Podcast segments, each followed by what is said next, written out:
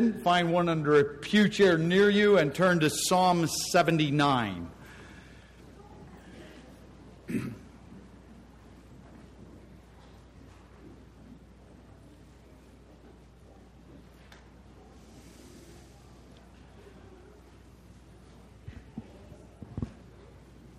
The title for the sermon this morning comes from an incident that happened when I was a young teenager.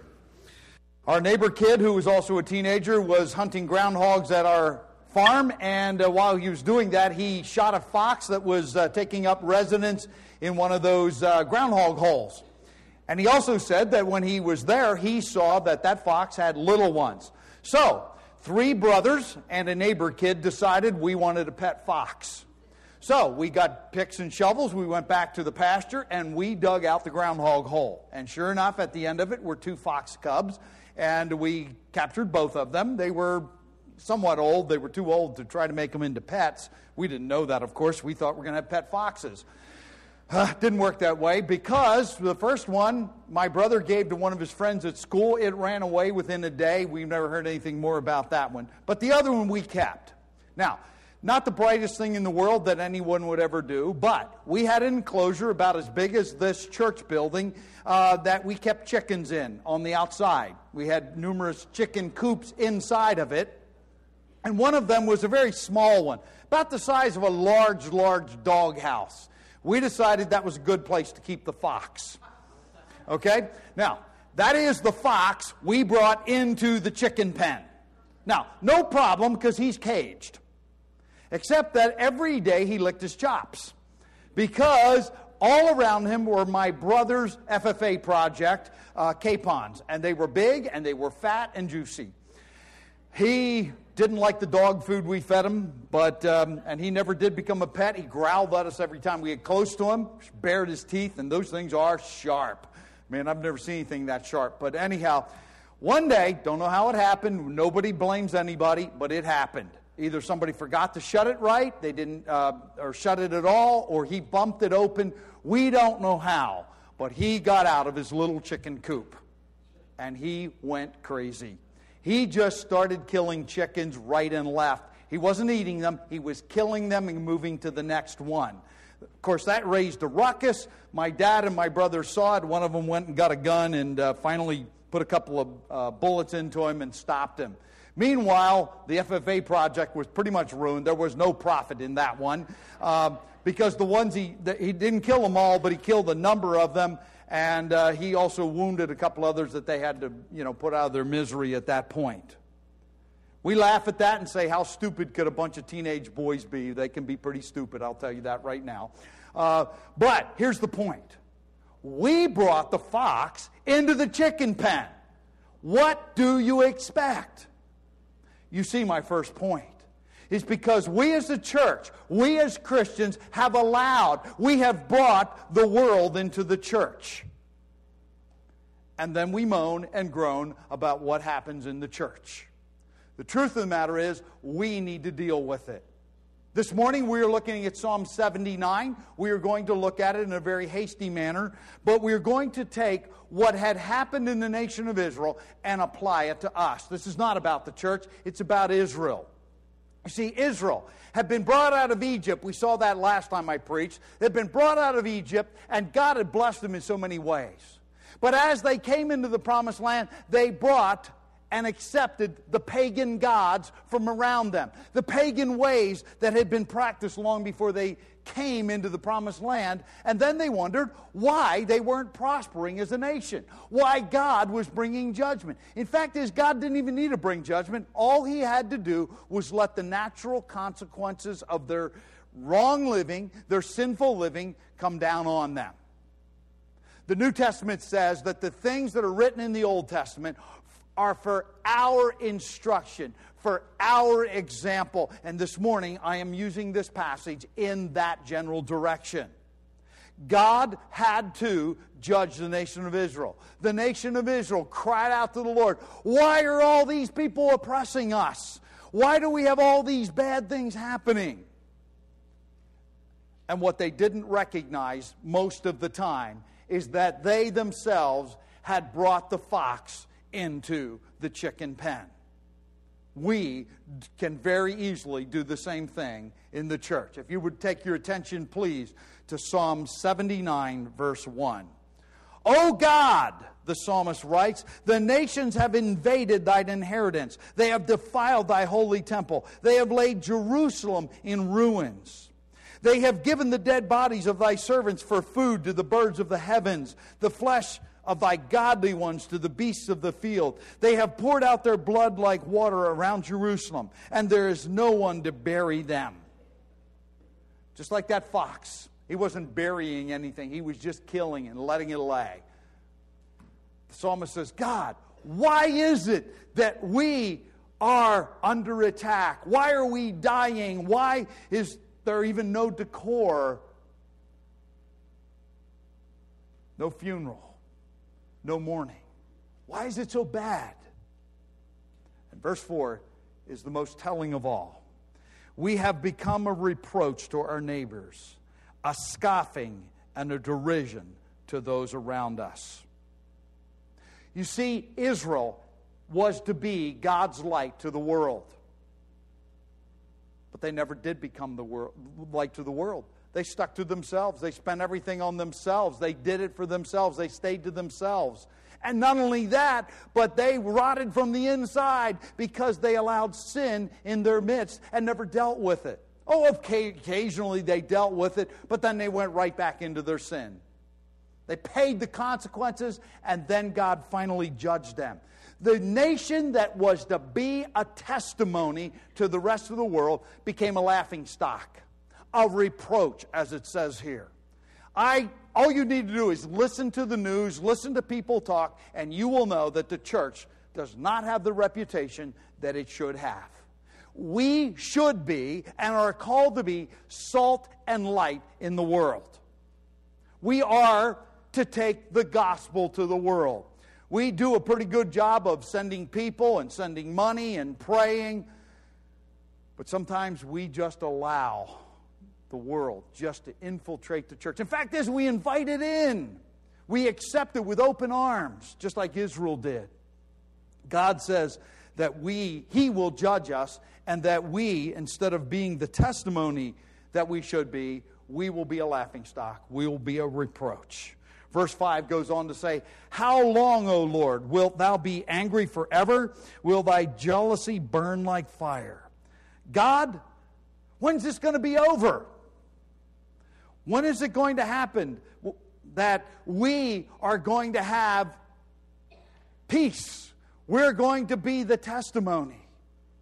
I knew this uh, for a long time and I went and looked it up on the internet. We have met the enemy and he is us.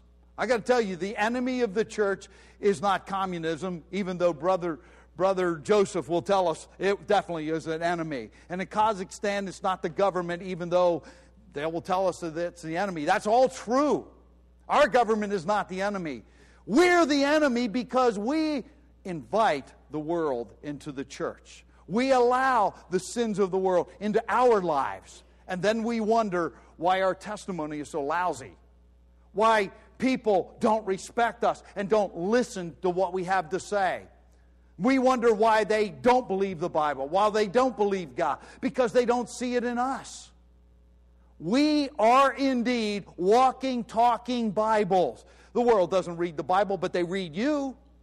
They look at you. You say you believe in Jesus, He's forgiven your sins, and you live in sin. How in the world do you expect somebody to believe in the Jesus we talk about, His death, burial, and resurrection? We say we believe the Bible, we read it, and we practice it. Or do we? Oh, we read it? Oh, but we kind of do our own thing. Why should they believe what we tell them?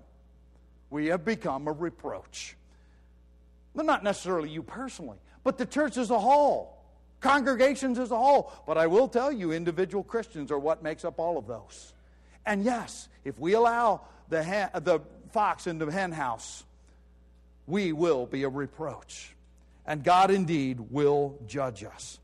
Just think about this. In the years that I've been a Christian, all the scandals that have gone through the church. And I just put together a couple. Please do not think I'm picking on anybody here because you, you could go on and on and on and on.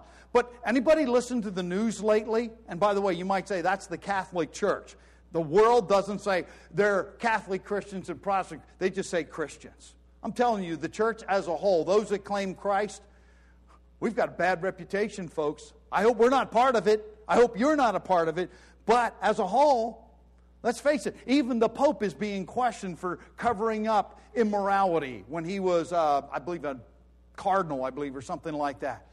In the United States, priests are being uh, pulled up on charges because they molested boys. Other countries, the same thing. It's not just the United States, around the world. But don't think it's the Catholic Church only. Because in my lifetime, okay, I'll get the right one. My lifetime, I was in college when this happened. Time magazine had Jimmy Swaggart and Jim Bakker on the cover at the same time. Now, I got to tell you, they are only representative because people know those names. The first one, Jim Bakker, because of the prosperity gospel. By the way, in case you haven't done this, I got a quote from his book that he read. Why I Was Wrong, I think is what it says. He said, For the first time in his life, when he was in jail, he read the Bible from cover to cover. And this is what he said. As a result of that, he recognized that he had led people astray because he took verses out of context and preached a prosperity gospel. And he repented of that. Praise the Lord, he repented. But he also said, I led people astray in the process. Because he told them if you're a Christian and you ask God, he's going to give it to you. And he's going to give you more and more and more. And that's what it's about. It was not what it's about. In fact, as he practiced that, there are 165,000 people who had a class action lawsuit against him. That represents millions and millions of dollars that they sent to him that was misappropriated. 3.5 million of that went to him himself as bonuses. Praise the Lord, he's out of that now. Jimmy Swaggart, obviously, you may remember the sex scandal that he was in with a prostitute. And then there's the latest one. Maybe you know this guy, maybe you don't, because he wasn't as on the, in the media as much, but Ted, Ted Haggard, the pastor of a church that he founded and was pastor of, of 14,000 people. He was also the president of the National Evangelical Association, the biggest association of those that believe the Bible and preach the gospel. And in the midst of that, he came to an end because he had a homosexual uh, relationship with a male prostitute and also a guy in his church. He also bought drugs and got caught in all of this. The point is this why does, the, why does the world look at us and say, You're powerless? You've got nothing to offer. We're just as good as you are. Because a lot of times we allow the fox in the henhouse. We allow the world into our lives. And that affects, if you let it in your life, it's going to affect the whole church. And it affects this church, it affects Christian everywhere. The point is, we need to make sure that we do not allow the world into our lives. It doesn't matter what direction it is, God makes it clear we are to live pure, holy lives before Him. The second point I'd like to look at is the world seems to get away with sin. And that is, why do the wicked prosper? It's one of those questions. We'll probably talk about that in that God questions series somewhere. What looks like the world gets away with it, why don't we get away with it? You see, when you're a privileged person, the blood of Jesus Christ has cleansed you from your sin, and heaven is your home, you're held to a different standard. Shouldn't surprise you. All of you parents know you hold your kids to a higher standard than you hold everybody else's kids. It's the way I was. I'm like, I wouldn't let my kids do that or whatever, but, uh, you know, my, one of my kids would say, well, my friends are, I don't care. You know what? If they jumped off the deep end, would you too? You know, all that. The point is, God holds his children to a deeper, uh, yeah, deeper. That's a deep end. To a higher standard. And yeah, he will judge us. We will get what we really ask for. There's no doubt about it. Look at verse 6. Pour thy wrath out upon the nations which do not know thee, and upon the kingdoms which do not call upon thy name, for they have devoured Jacob and laid waste his habitation. See, we want to blame the government. We want to blame unsaved people. We want to blame society. We want to blame everybody but us. Nobody ever made you sin. Nobody drug you there. We go there on our own. We left the fox in the hen house. And yes, God will eventually judge the world. There's no doubt about that. We know that if you're not going to heaven, you haven't trusted Christ as your Savior, you're going to land up in the lake of fire. You will be ultimately judged. But in the meantime, He is gracious and merciful to them. The psalmist says, Destroy them. And we've been doing that. I remember in ministry, and, and uh, I, I, wish we had time for Joseph to come up here and talk about this, but I remember people preaching that the enemy is communism. Well, communism fell, and it was shown to be a worthless system. But I got to tell you, the world didn't go away, sin didn't go away, pressure didn't go away, persecution didn't go away. It didn't go away. Why? Because we are weak. We invite the world then. And even if all of those evil forces of this world, and they are evil forces, if they went away, the problem wouldn't go away because we are the ones that are at fault. Remember, we've met the enemy, and he is us. You can make a choice to go one direction or the other direction. You need to make that choice. As a church, we need to confess sin. Look at verse 8.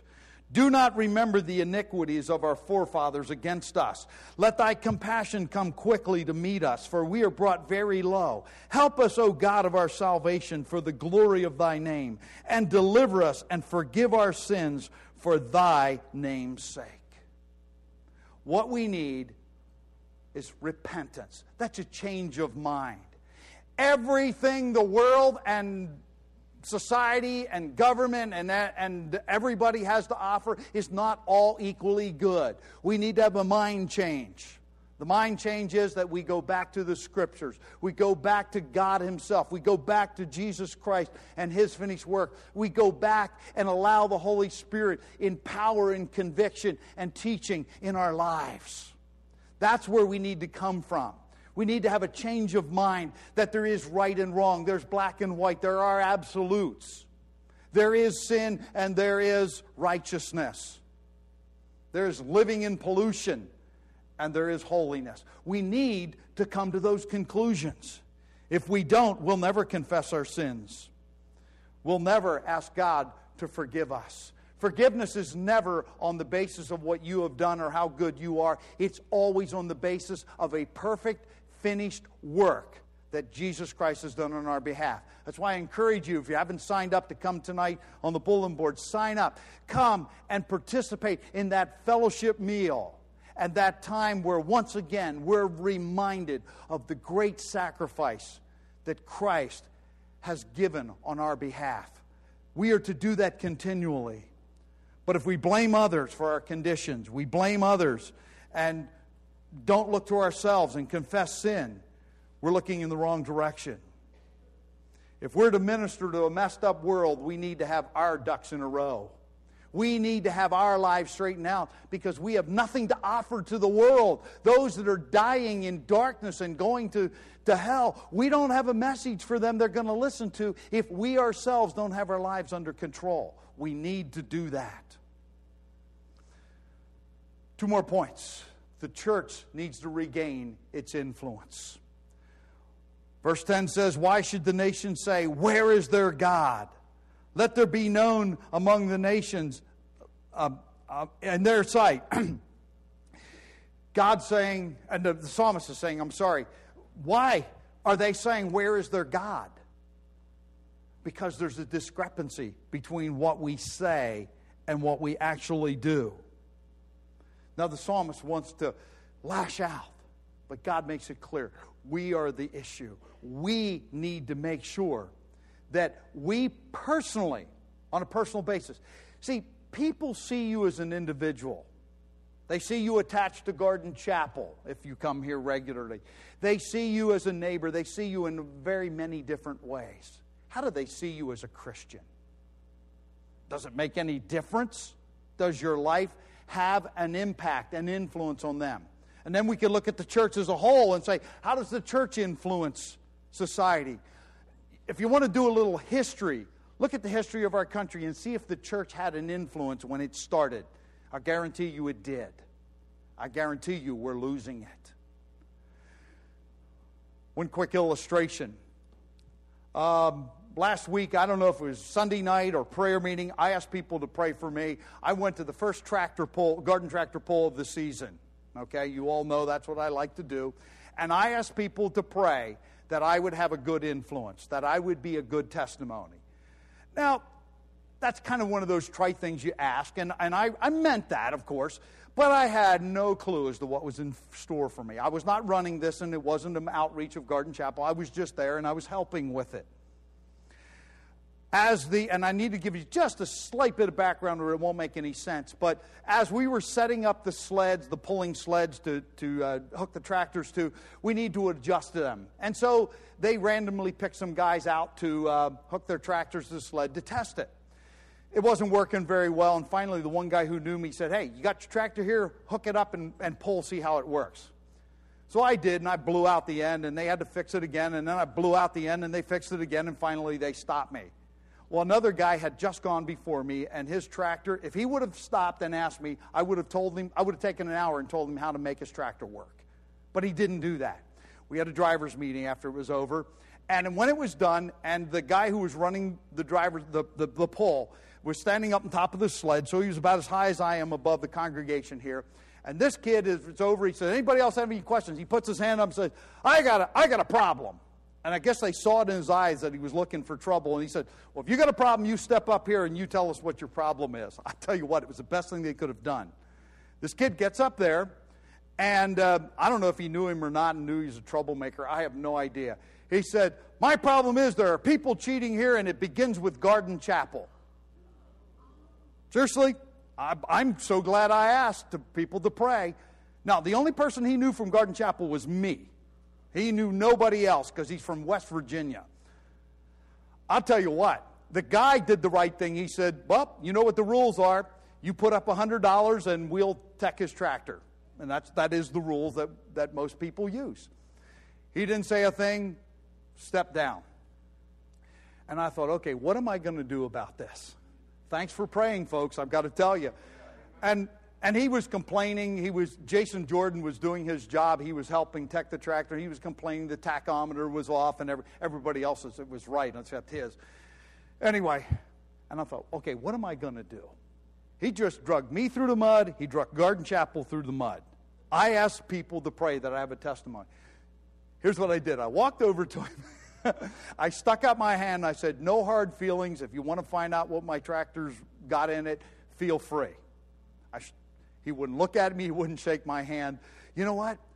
All I know is I didn't have a big testimony. All I knew was he made himself look bad. And I had an opportunity to say, You can feel free to look at my tractor because I have nothing to hide. It's legal. I got to tell you, I hope my whole life is that way. That if whatever happens, you will hear stuff about me, and I will hear stuff about you. I hope if I come to you or you come to me and you say, Hey, Pastor Paul, I heard this about you, or I come to Kyle and I say, Kyle, I heard this about you, I hope you can go, Go ahead, check. Check. Because I got nothing to hide, because I'm living the way Christ has provided that I could live in holiness, in righteousness, living right, doing what is right. By the way, I never expected that. I got to tell you, it comes from that. But I got to tell you, there's one last thing. Because I can do this, I can praise the Lord. Because I could, the rest of the day, you know, other guys were talking to me about that because everybody there heard that. There wasn't an isolated thing, everybody heard that. But you know what? We have no excuse for not praising the Lord. Look at verse 13, the last verse. So we, thy people, and the sheep of thy pasture, pasture will give thanks to thee forever. To all generations we will tell of thy praise. may be tough. You may be going through tough times. You may think the world has just crashed on you. You may believe that you're the victim of everything. That, that may be true. And you may be being blasted.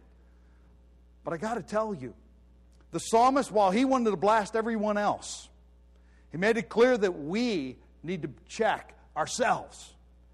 And in the end, he made it clear that we have no excuse for not praising God because He is a great God. He has done great work and He continues to do great work. And let's face it, folks, the retirement benefits are out of this world because He's given us a home with Him away from the presence of all these things.